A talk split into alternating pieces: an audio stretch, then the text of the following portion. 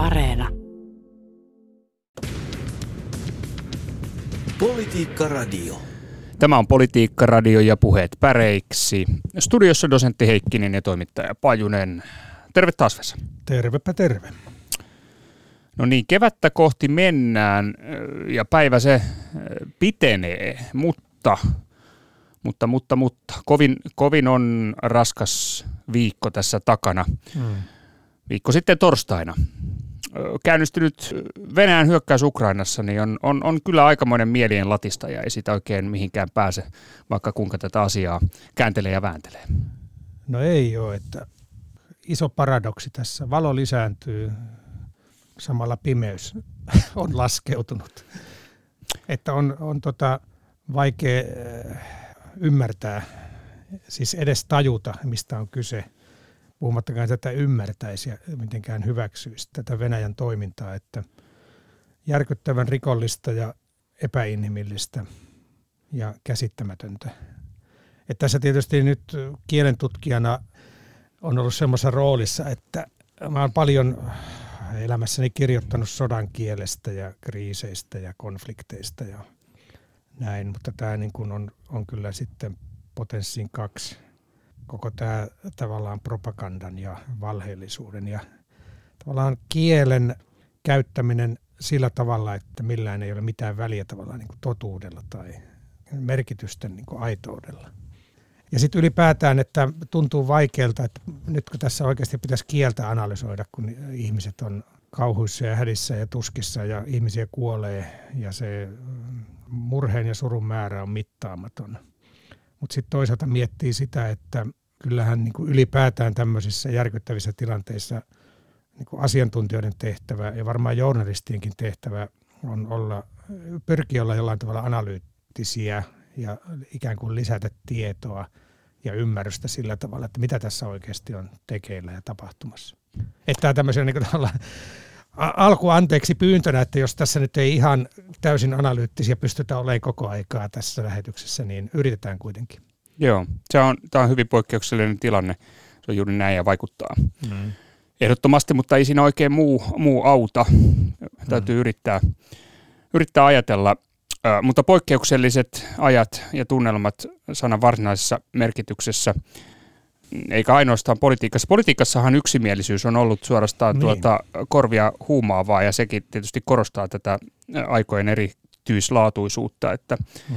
että nykyeduskuntahan on oikeastaan kokenut kaksi tällaista poikkeuksellista yksimielisyyden hetkeä, josta hmm. toinen oli, oli tuotta silloin, kun tämä pandemia alkoi, ja toinen nyt, kun Venäjä hyökkäsi Ukrainaan, ja, ja, ja oikeastaan tuntuu jopa, että, että näistä kahdesta yksimielisyyden hetkestä niin tämä jälkimmäinen on sitten kuitenkin vielä vankempi.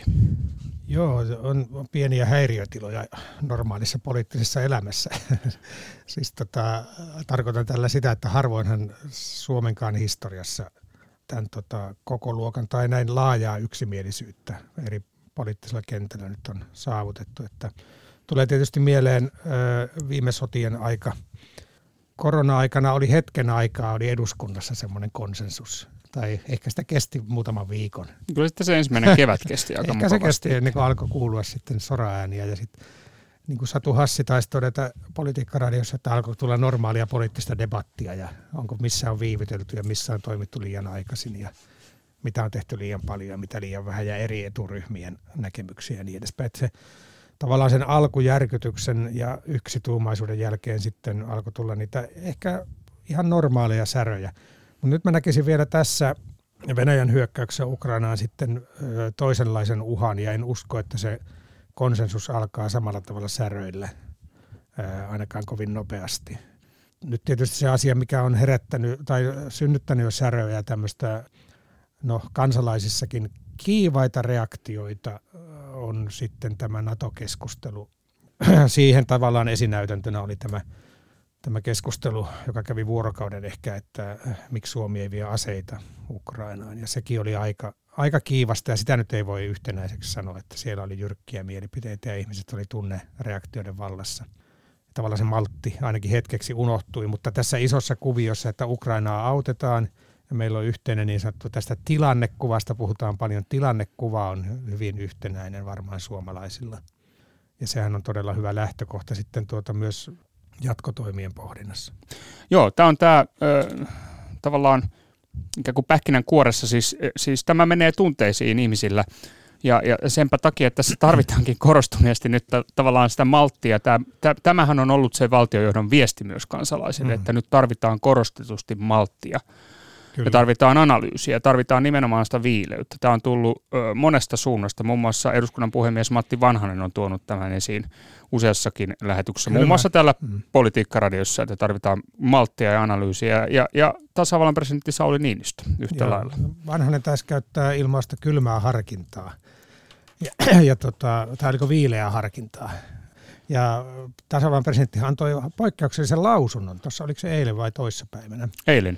Että tuota, kun muutos on rajua, pään on pysyttävä kylmänä. Tätä harkintaa ja malttia kans, varmaan kansalaiskeskusteluunkin toivotaan. Ja sitten tota, on korostettu tätä instituutioiden roolia, että meillä on tasavallan presidentti ja yhteistoiminnassa valtioneuvoston kanssa, joka linjaa meidän ulkopolitiikkaa ja lopulta sitten päätökset tehdään kuitenkin eduskunnassa. Että tässä on ne instituutiot, jotka toimii. Ja tässä tietysti näkee sen jonkinlaisen ristiriidan voi nähdä siinä, että korostetaan malttia, mutta sitten toisaalta kehotetaan myös keskustelemaan asiasta. Mm. Ja keskusteluhan aika usein on aika kiivasta sitten kysymyksessä jos toisessakin. Että kyllähän meillä pitää olla tavallaan myös semmoinen turvallinen tila keskustella ja tuoda näkemyksiä esiin. Ehkä se maltti sitten on sitä, että ei mennäkään se oma mielipide edellä ja sitä niin kuin ajeta kuin käärmettä pyssyyn, vaan tavallaan tuodaan niitä eri argumentteja ja näkökulmia esille. Ja jokainen muodostaa kantojaan sitten asioihin näiden argumenttien ja faktojen pohjalta. Ja tämä tietysti liittyy erityisesti tuohon NATO-keskusteluun, jossa niin kuin osa porukasta näyttää päättäneen jo vahvasti, ja poteroissa on oltu tyyppinen ajattelu, että kyllä tai ei. Ja sitten on e-, etsitty argumentteja, jotka puolustaa sitä omaa kantaa mutta että ehkä suurelle yleisölle on vähän hämärän peitossa ne asia-argumentit sitten kuitenkin, että mitä se oikeasti se NATO-jäsenyys ja sen hakeminen tulisi tarkoittamaan, minkälaisia taloudellisia, sotilaallisia ja poliittisia vaikutuksia sillä esimerkiksi tulisi olemaan. Että näitä faktojahan nyt, sitten se keskustelu on ehkä oikeasti alkanut nyt sillä tavalla, että alettu näitä faktoja tuoda enemmän esiin. Mm, no nyt se käynnistyi isosti tällä viikolla heti alkuviikosta tietysti, kun tuli tämä Yleisradion NATO-kannatusmittaus, jossa oli mm. historiallinen muutos. Yli puolet kyselyn vastanneista ensimmäistä kertaa kannatti NATO-jäsenystä. Se on dramaattisen nopea muutos näissä tota noin, niin, kansalaisten arvioissa ja, ja voi jopa olettaa, että muutos jatkuu samaan suuntaan.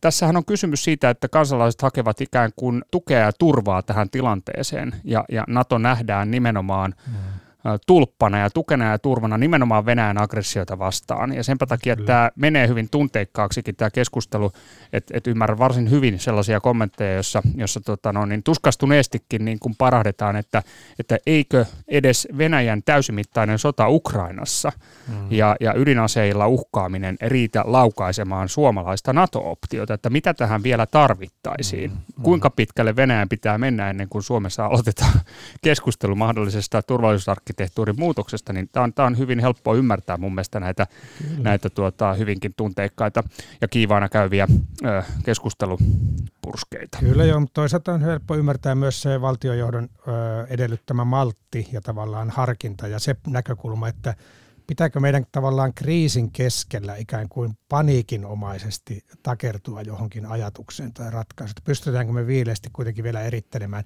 Meillähän ei nyt, siis ainakin asiantuntijat, meillähän ei nyt ole suoranaista hätää ainakaan vielä. Ja Suomella on tietysti sekin, että Suomi on, on hyvin varautunut, ainakin näin on kerrottu minullekin, että Suomi on hyvin varautunut erilaisiin niin kuin Venäjän aggressioihin myös. Politiikka Radio. Joo, näin se on Politiikka-radio käynnissä ja studiossa dosentti Heikkinen ja toimittaja Pajunen.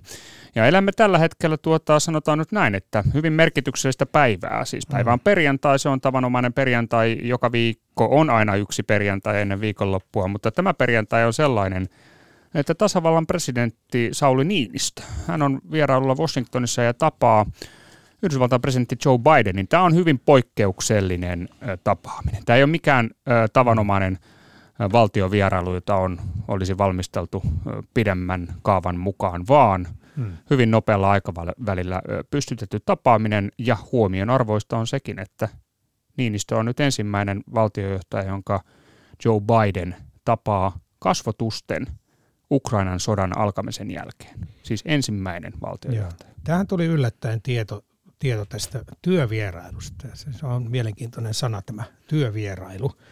Ja tasavallan presidentin kanslia hyvin niukasti tiedotti tästä, että mistä on kyse, eikä sieltä ole ilmeisesti tihkunut lisätietoja sen jälkeen. Tässä on kolme, kolme asiaa. Keskustellaan Venäjän hyökkäyksestä Ukrainaan. Se on aika selvä, että se on varmaan se päivän, se on se tilannekuva ja oletettavasti aika yhtenäinen tilannekuva. Toinen, mikä on vähän, mitä nyt sanoisin, kiertoilmausmaisempi asia, sodan vaikutukset Euroopan turvallisuusjärjestykseen.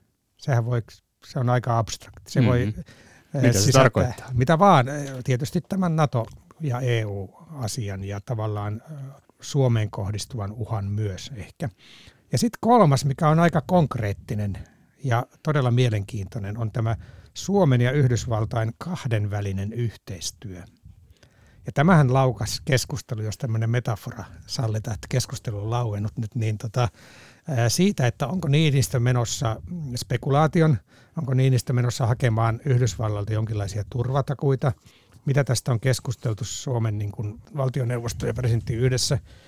Tässähän oli pari päivää sitten Niinistö kutsui eduskuntapuolueiden johtoa ja valiokuntien johtajia koolle. Ja nyt tämän jälkeen tuli sitten tämä matka. Mm. Et mikä on tavallaan tehtävän anto tai mitä Niinistö lähti tekemään sinne. Vai onko kyse siitä, että varmistetaan jonkinlainen NATO-polku, niin kuin Yhdysvaltain kanta siihen? Mm. Vai mistä tässä on kyse? Joo, tässä presidentin ö, kansliasta tulleesta tiedotteesta, joka tuli eilen, joka ei siis ö, ollut tiedote tästä matkasta, mm. vaan tiedote tästä muutoksen rajuudesta Joo. ja siitä, kuinka pään pitäisi Se pysyä lausunto. kylmänä. Lausunto. Niin. Siinähän todetaan, että kävimme puolueiden puheenjohtajien ja puhemiehistön ja ulko- ja mm. puolustusvalikuntien puheenjohtajien – kanssa yhdessä puolustusvoiman komentajan kanssa Kyllä. vakavan keskustelun Venäjän hyökkäyksestä Ukrainaan ja käynnissä olevan sodan mm. vaikutuksista Suomen turvallisuuteen. Mm. Niin tuota tuota.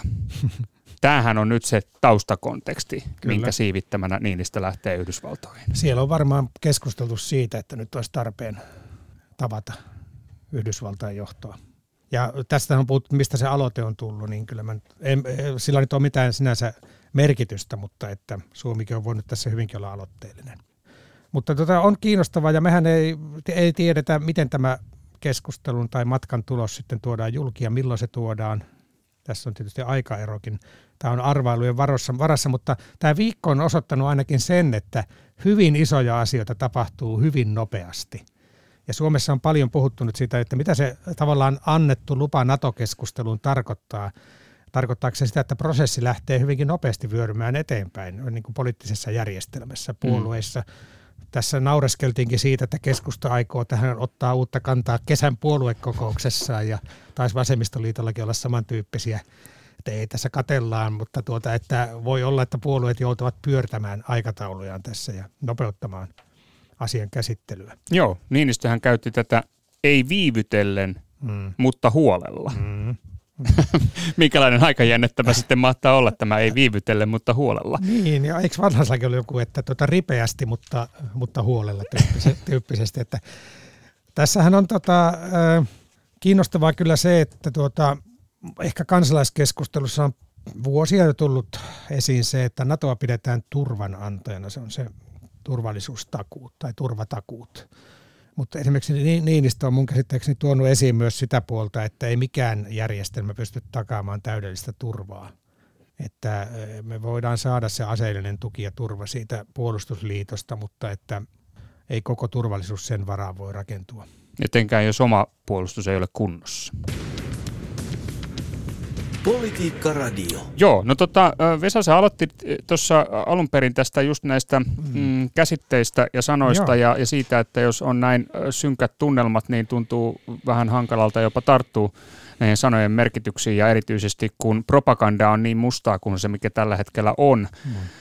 Ja tota, Venäjähän todellakin tässä valehtelee täysillä, näin voi sanoa. Mm-hmm. Ne tekee kaikkensa hämärtääkseen, mistä on kysymys ja mitä se on Ukrainassa tekemässä. Kieli ja ajatukset ovat todellakin absurdeja. Joo. Natsit pois Kiovasta. Tämä on mm. tämä yksi juttu. Ydinaseiden käyttäminen on rauhanturvaoperaatio. Mm. Sota on eri, e, eri, erityis, erikois- vai erityisoperaatio? Mitä se nyt meni? Erityisoperaatio, kai se käännös on siitä. Siis, joo, tässä on, niin kuin, tämä on ihan sieltä Orwellin oppikirjasta tämä kielenkäyttö. Että tämmöisiä termiä kuin demilitarisointi, että kun viedään 150 000 sotilasta naapurimaahan, niin se on demilitarisointi, että tavallinen kansa ehkä ajattelee, että silloin militarisoidaan eikä demilitarisoida. Tai että äh, Ukrainan johto on natseja ja sitten denatsifioidaan, eli poistetaan natsit johdosta. Niin onhan se täältä niin kuin ulkoapäin tarkastella niin ihan järkyttävää valehtelemista. Siis fakta kai on se, että Ukrainassa niin kuin monissa muissakin maissa on myös uusnatseja, mutta että, että leimataan maan johto ja koko maa ikään kuin natsien vallassa olevaksi, niin onhan se järkyttävää propagandaa. Mutta siis mä aloin miettiä itse asiassa oikein, niin kuin yritin miettiä kunnolla tätä sodan käsitettä, että sain itsekin vähän pyyhkeitä, kun puhuin kriisistä sosiaalisessa mediassa. Onhan, mun mielestä sota on aina myös kriisi en mä tarkoittanut kieltää sitä, että eikö nyt ole kyseessä Venäjän aloittama hyökkäyssota ilman niin kuin Ukrainan provokaatiota. Sehän on ihan itsestään selvä, mutta että meillähän on tämä, että miten tähän viitataan tähän sotaan. Venäläiset puhuu Ukrainan kysymyksen ratkaisemisesta. se on aika järkyttävä. Niin kuin, mm. Tai Ukrainan pelastamisesta. Tai sen Ukrainan palauttamisesta Venäjän yhteyteen. Tai venäläisen kansan yhdistämisestä – ja tämä operaatio, että tämä on niin operaatio, tämä on sotilasoperaatio, tämä on sotilaallinen erityisoperaatio, niin kuin herra Putin naama nykien ilmoitti televisiohaastattelussa tai televisiopuheessaan. Että tota, onhan se niin järkyttävää tämmöistä valehtelemista. Mä toistelen tätä sanaa järkyttävää, koska olen järkyttynyt ja varmaan kaikki muutkin on tästä järkyttyneitä. Että, ja tässä on jännä juttu, että tämä puhe sitten tota, esitettiin torstaina kai silloin Äh, siellä Venäjän televisiossa, niin se oli ilmeisesti nauhoitettu jo maanantaina. Joo, näin tällainenkin tieto. tieto. Kaikkeen tähän informaatioon pitää suhtautua tietysti kriittisesti, että pitääkö se paikkansa ja mitkä ne oikeat lähteet on, mutta tässä on hoettu tämmöistä äh, vanhaa hokemaa sodassa ensimmäinen uhri on totuus. Ja itse asiassa niin kun se on kreikkalaisen Aischyloksen lanseerama lausahdus, ja moni muukin on ottanut sen nimensä. Ja sitä on kuullut myös Suomen kansanedustajien käyttävän. Että tota, mun mielestä se totuus oli kyllä jo tuhottu paljon aiemmin. Ja tämä, tämähän on jälkeenpäin, kun tarkastelen, niin tämähän on tavallaan niin looginen osa jatke Putinin toiminnalle eri, eri maissa ja myös omassa maassaan ja opposition tukahduttamiselle ja, ja hyökkäyksille ja sen Venäjän, suur-Venäjän palauttamiselle. Ja sen keino niin kuin kansaan päin. Kansaa on tylsistetty, turrutettu. Ihmiset on väsyneitä näihin Putinin juttuihin varmaan osittain myös. Ja varmaan osaan on se valtiollinen propaganda aika hyvin myös uponnut. Heidät on niin sanottu vanha, vanha termi aivopesty sen propagandan ää, niin kuin edessä. Mm. Eihän tähän kevyesti ole suhtauduttu aikaisemminkaan, mutta nyt tietysti se saa aivan mm. uskomattoman synkän mm. varjon päällänsä, kun se yhdistyy tähän 200 000 miehen – sotilasoperaatioon, jota, jota Ukrainassa vyörytetään eteenpäin, eli, eli raakaan ja raakalaismaiseen sodankäyntiin, joka Kyllä. Putin on tällä hetkellä itsensä äh, sotkenut ja, ja monien arvioiden mukaan myöskin sotkeutunut jo lukuisiin sotarikoksiin. Kyllä joo. Se, sodassakin on sääntönsä ja on tämä humanitaarinen niin oikeus, joka pitäisi toteutua myös sodan oloissa ja sivileihin kohdistuvat äh, summittaiset moukaroinnit, hyökkäykset ei kuulu sen piiriin. Siis tässä oli tämmöinen tähän propagandaan liittyen, niin oli mielenkiintoinen termi, Martti J. Kari, filosofian tohtori, joka entinen tiedustelueversti käytti tämmöistä Venäjä, Venäjällä käytettyä termiä taktinen totuus. se, Just. se on niin vähän niin kuin eduskuntapuheesta tulee se muunneltu totuus tai mitä näitä on, näitä ei saa syyttää ketään valehtelijaksi, mutta Venäjällä puhutaan taktisesta totuudesta, joka on käytännössä valetta, mutta palvelee valtiojohdon intressiä. Politiikka Radio. Joo, tuota noin. Näin se on Politiikkaradio käynnissä. Äh, Puheet päreiksi ohjelma, jossa äh, tapana on analysoida politiikan kielen ajankohtaisuuksia. Studiossa siis dosentti Heikkinen ja toimittaja Pajunen. Ja tunnelmat ovat poikkeukselliset. Ei voi sanoa, että ne olisivat kovin pirteät tällaisissa oloissa ja tällaisena aikana, kun Venäjä hyökkää edelleen Ukrainassa. Tässä on ollut tunnusteluja, tapaamisia Ukrainan ja Venäjän välillä – ja, ja orastavia tietoja, että jonkinnäköistä aselepoa oltaisiin hakemassa, mutta kovin kovin kaukana se ilmeisesti on vielä tällä hetkellä. Mm. Macron kävi eilen puolitoista tuntisen keskustelun ilmeisesti puhelimessa Vladimir Putinin kanssa ja sen keskustelun anti oli, oli kovasti lohduton vielä toistaiseksi. Venäjä ilmeisesti Kyllä. jatkaa edelleen tätä hyökkäystänsä ja, ja tuota, jopa tässä on sitten ydinvoimalatkin olleet nyt vaaravyöhykkeillä, joita on pidetty aika aikamoisen erikoisena, että jos sähköjä halutaan katkaista, niin, niin, niin tarviiko sinne ydinvoimala-alueelle sitten lähteä hyökkäämään, eikö se riitä, että mennään pistetään piuhat poikki niin sanotusti. Hei, mutta Tapio, sä puhut nyt jostain niin järje, järjestä. Eihän sodassa ole, tässä sodassa varsinkaan ei tunnu olevan Näköjään. mitään tekemistä järjen eikä logiikan kanssa. Vaikka tietysti tämä on jännä, kun miettii tätä kielenkäyttöä, kun sotilasasiantuntijat puhuu, sehän on hirveän etänytettyä. On niin strategioita ja operaatioita ja joukot siirtyy ja on tietynlaista aseistuspuhta, on iskuja. Siis tämä sotilasasiantuntijoiden tarina on tämä. Että mm. Ikään kuin tarkastellaan näytöllä tai taululla, että miten siirrellään joukkoja. Näin. Sitten on uhrit, on numeroita, määriä. Mutta sitten journalistit menee ja haastattelee ihmisiä siellä esimerkiksi sotatoimialueella tai pakolaisia. Tämä on suuri pakolaiskriisi tai tämmöinen humanitaarinen kriisi myös, niin se on niin kuin surua ja tappamista ja verta ja kuolemaa ja kauhua ja lapset itkee ja kaikki on epätoivoisia – että tässä on erilaisia tämmöisiä tarinoita. Se tarina, mitä tietysti kaipaa, on se, että olisi semmoista sitä humanitaarista hätäkin ymmärtävää analyysiä. Ja ihan jokaisen kielen käytössä. Mä mietin tämmöistä, että sota on alkanut, mitä uutisoitiin. Eihän sodat ala. Että me voitaisiin miettiä oikeasti, että ihminen siellä on, se mm. aloitetaan, ihminen on aloittanut. Tai niin kuin tänään tuli uutinen, että ydinvoimala on syttynyt. Eihän se syty. Se on sytytetty ihminenhän on sinne lähettänyt jonkun ohjuksen ja räjäyttänyt rakennuksia ja sytyttänyt sen, että ymmärrän hirveän hyvin tota ulkopolitiikan ja sotilasasiantuntijoiden puheen jargonin tavallaan sen, että miten he tarkastelevat näitä asioita tämmöisenä operaationa ja näin, mutta tuota, kyllä tässä myös se inhimillinen puoli, sitten ehkä se on sitten se journalistien yksi tärkeä tehtävä tuoda niitä sodan niin kuin kasvoja inhimillisestä näkökulmasta myös esiin. Kyllä, kyllä. Sinäpä sen sanoit. Sodan kasvoja hmm. tuoda esiin. No, tuota, tässä on sellainen äh, tilanne nyt meillä, Vesa, että hmm. päivän politiikan sana, se valitaan näinäkin aikoina. Ja poikkeuksellinen tilanne, nimittäin nämä sodan kasvot, ne näkyvät nyt näissä päivän politiikan sanaehdotuksissa siis täysin, siis laidasta laitaan. Tämä on ensimmäinen kerta, siis tämän ohjelman historiassa, kun – kaikki ehdotukset liittyvät yhteen aiheeseen. Koskaan aikaisemmin ei ole ollut näin. Kyllä mä yritin syynätä tarkkaan kanssa noita ehdotuksia nyt, niin kaikki liittyy tietysti tähän Ukrainan tilanteeseen. Edes tämä suuri ja mahtava K tai C, korona, ei aiheuttanut sellaista tilannetta, että ei olisi tullut jostain muistakin aiheista ehdotuksia. Eikä suuri ja mahtava sote, joka meillä on ollut monta kertaa pääaiheena. Mutta nyt tällä kertaa niin Suomen kansa oli Politiikkaradion puheet päreiksi ohjelman kuuntelijat oli, olivat hyvin yksimielisiä.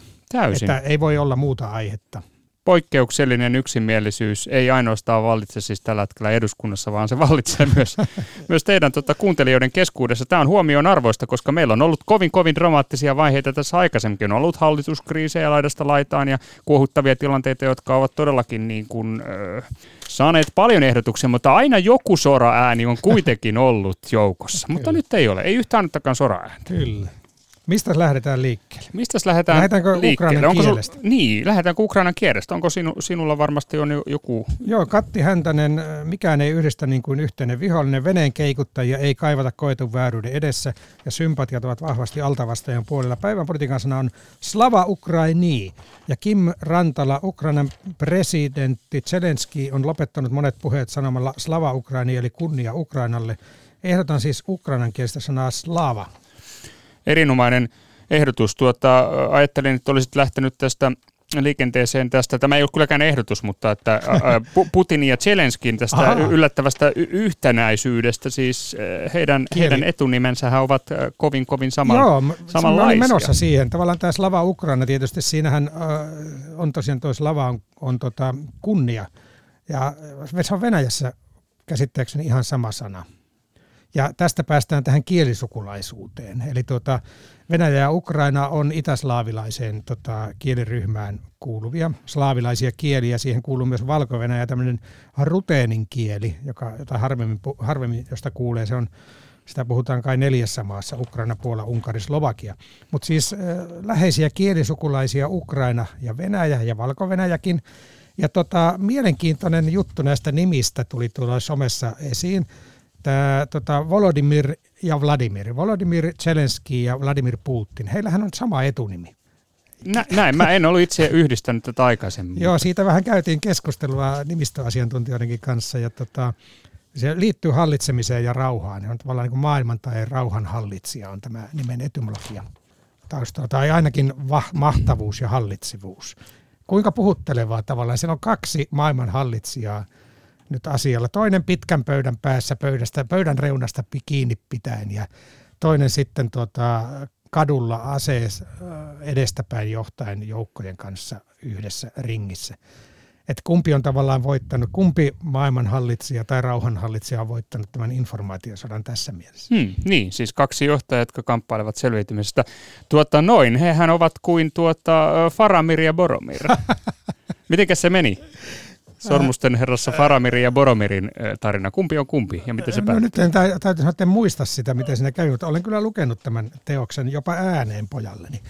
Mutta tuota, niin, hei muuten näistä nimistä vielä, niin Zelenskihän on myös ehdotettuna. Kyllä. Tuota, Antti Veijalainen ehdotti Zelenskiä. Ja tuota, mä, mä aloin miettiä, mitä se Zelenski sitten tarkoittaa. Onhan silläkin on tarkoitus. Ymmärrän, jos ymmärsin oikein, niin se viittaa, se on väri, se viittaa vihreään väriin tietysti myös vihreä, kokematon, märkä korva.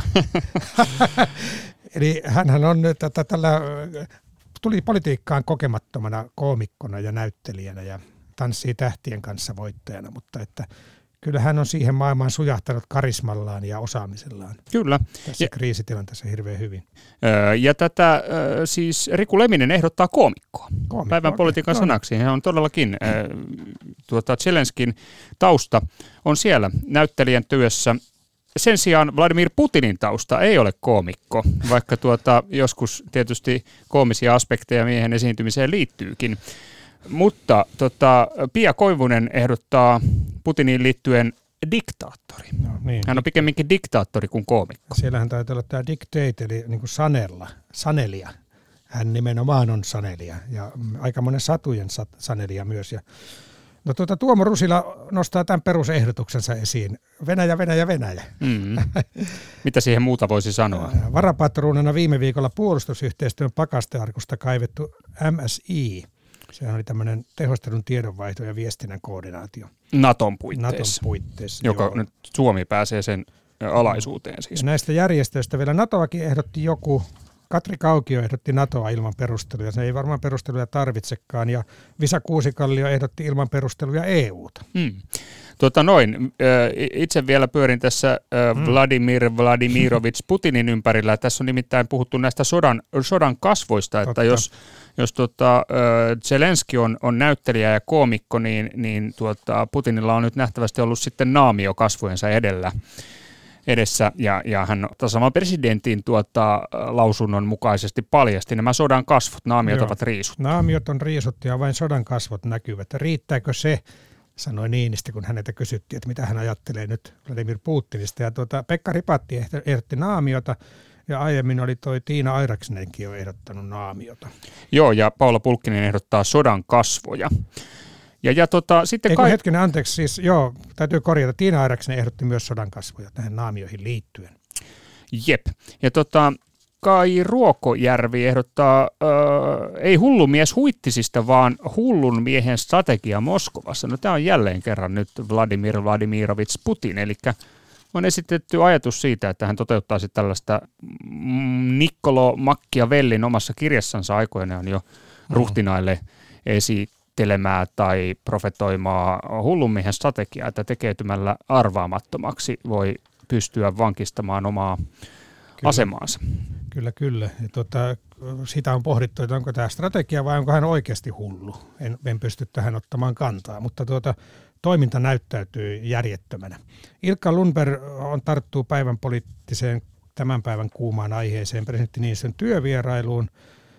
Voisi kutsua ranskalaiseksi visiitiksi, sehän kestää noin vuorokauden, mutta on kuitenkin maailmantilanteen vakavuudesta johtuen ehdotukseni asiallisesti vierailu. Hyvä sana. Tässähän voi tietysti ajatella, että nyt on venäläiset joukot vierailee vähän, ovat vieneet aseita vähän traagisella tavalla vieraaseen maahan. Hmm.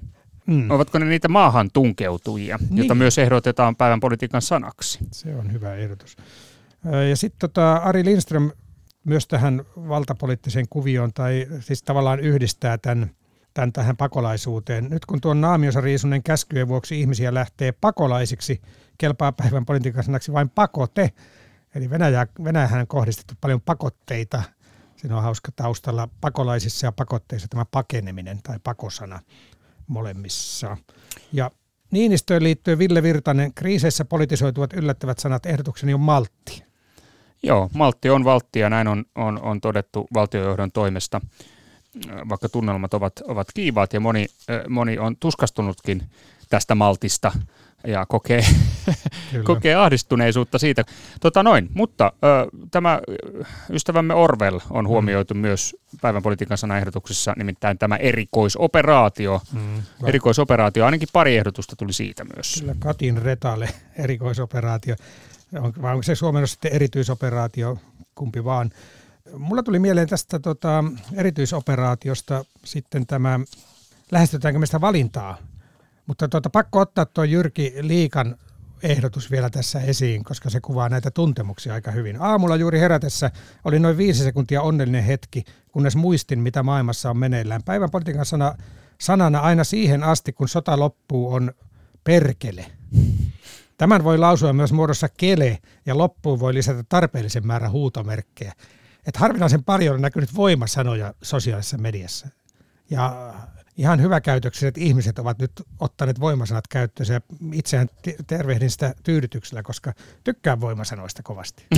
kyllä. Silloin kun on tunteita purettavana, niin, niin. kyllä voimasana on paikallaan. Kyllä ärräpää paikkansa löytää. Mutta ärräpäistä toi Ukraina on tietysti hyvä ehdotus ja mehän pohdittiin sitä, että olisiko se päivän politiikan sana ja se olisi tietysti nostattava, nostattava ehdotus. Timo Saha, Ukraina ilman perusteluja on hieno sana. Tiedätkö muuten, mitä Ukraina tarkoittaa? En. Niin mä yritin selvittää sitä. Mä ymmärrän, että se on niin Venäjän... Tai vähän tota- Venäjä. No, vähän, vähän Venäjä, joo. Ukraina on äh, viitattu kai myös vähän Venäjänä taannoin. Äh, no Venäjän kieli ja Ukrainan kieli on, on tuota sukulaisia ja siellä on paljon samaa sanastoa, mutta tuota, ymmärsin, että Ukraina tarkoittaisi niin reunalla tai rajalla olemista. No nyt se on aika lailla, Ukraina on kyllä nimensä väärti, eli reunalla – tämmöisessä symbolisessa mielessä, mihin suuntaan tämä tilanne kääntyy. Meidän pitää varmaan kilauttaa jatkossa tuota, kirkkoslaavin asiantuntijalle Jussi halla ja kyseistä, että mitä tarkoittaa Ukraina. Luulen, luulen että meidän on, on tässä lähi, näköpiirissä olevassa tulevaisuudessa otettava Jussi halla yhteyttä tässä slaavi-asiassa. Hei muuten, joditablettiakin ehdotettiin, se liittyy varmaan tähän ydinvoimaloiden tilanteeseen ja ehkä ydinaseeseen. Rami Viljanen ehdotti joditablettia. Mutta se ei ole päivän politiikan sana. Eikä se ole tuo Ukrainakaan, vaikka se voisi hyvin olla. Hmm. Sanotaan näin, että nyt tuota, mm, valinta oli vaikea, Kyllä. mutta päivän politiikan sana on sota. Politiikka Radio. On se vähän niin, että pitää tunnustaa ne realiteetit ja puhua asioista niiden niin sanotusti oikeilla nimillä. Ja kyllähän tämä sota on nyt se sana, joka hallitsee meidän ajatteluamme vahvasti. Mä ajattelin, että olin kirjoittanut jutunkin joskus 2000-luvun alkupuolella, että sota on kärsinyt valtavaa inflaation, että on kaiken maailman hintasotaa ja bensasotaa ja sitä sun tätä sotaa. Ja tavallaan se niin arkipäiväistynyt ja käytetään hyvin niin pienissäkin merkityksissä. Lehtisotaa ja kahvisotaa ja viinasotaakin on ollut ja laskiaispullasotaa ja mitä mä olen löytänyt esimerkkejä. Mutta kyllä nyt täytyy sanoa, että sota on palautunut alkuperäiseen, tai no alkuperäiseen ja alkuperäiseen, mutta siihen perinteiseen – raakaan merkityksensä, mikä se on. Sota on Suomessa vanha sana, sen alkuperä on hämärän peitossa. Mikael Agrikola jo tunsi sanan. Volkalaisissa sukukielissä vastineet on tarkoittanut manaamista ja kiroamista, samojedikielissä lintujen soitimeen, siellähän on aikamoinen sota. Saamelaiskielistä esitetty vastineet niin viittaisi siihen, että sota voi tarkoittaa vainolaisia. Ja sitten on pohdittu myös sitä, että se olisi vanha, ikivanha indoeurooppalainen laina arjalaiskielten taholta, mutta kotimaisten kielten keskuksen sivuilla tätä etymologiaa löytyy, mutta ei siellä, siellä päädyttiin siihen, että varmaa tietoa alkuperäistä ei ole. Mutta jotenkin se on nyt selvää, että tässä maailmantilanteessa sota on palautunut siihen karuun sodankäyntiin, sotatoimiin ja taisteluihin viittavan merkityksensä suurten yhteisöjen välinen organisoitu aseellinen taistelu, sotatila. Välillä kyllä miettii, että kuinka organisoitua tämä tällä kertaa on. Sotaa ehdottivat Mirja Kukkonen, sanalla sanoen sota. Ja Riku Virlander hän luetteli sanoja sekasorto, osumat, tuho, ahdistus ja sitten pölkkykirjaimilla kirjoitettuna sota, niin arvelin, että hänen varsinainen ehdotuksensa on tämä sota. Kyllä Matti Muukkonen ehdottaa myös sota, Juri Sivonen ehdottaa se on sota eikä mikään muu. Eipä siihen muuta tarvitse sanoa. Sota se on. Sota on palannut sotaan. Muistat varmaan, kun aikoinaan puhuttiin, että politiikka mm. on palannut politiikkaan, niin nyt olemme tässä pisteessä sitten. Kyllä joo, ja tästä on kiinnostavia juttuja siis antropo, kulttuuriantropologisesta näkökulmasta, että onko ihminen luonteeltaan sotainen laji vai onko esimerkiksi sitten maanviljelyn ja omistamisen myötä sosiaalisesti kehittynyt tämä tarve sotia puolustaa niin omia alueita ja omaa omaisuuttaan. Näihin puheisiin. Näihin puheisiin. Politiikka Radio.